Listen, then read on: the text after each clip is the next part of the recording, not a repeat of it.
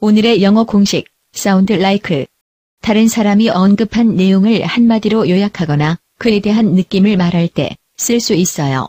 미국인들은 이 표현을 어떻게 활용할까요? Uh, right now, I'm kind of looking at uh, MIT's improv comedy group because that sounds like fun. So I'm thinking I'll try and join that when I can. Because that sounds like fun. Because that sounds like fun. You stayed up all night and partied downtown. I had to clean the house and the mess that you made. It sounds like you had fun. It sounds like you had fun.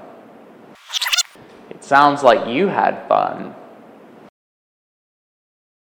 because um, the research went really well, and it sounds like we'll have a paper coming out soon. So I'll probably be on that.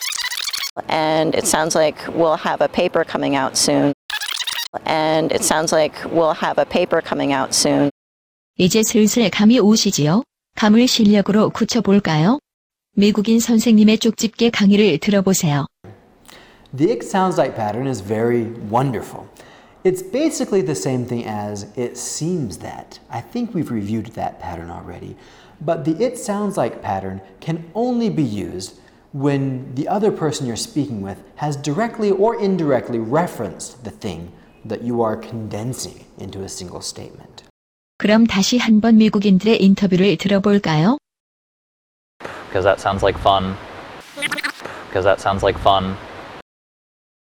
It sounds like you had fun. It sounds like you had fun. And it sounds like we'll have a paper coming out soon. And it sounds like we'll have a paper coming out soon. 이제 사운드 라이크는 여러분의 것. 스피킹 맥스 영어 공식은 계속됩니다. 쭉.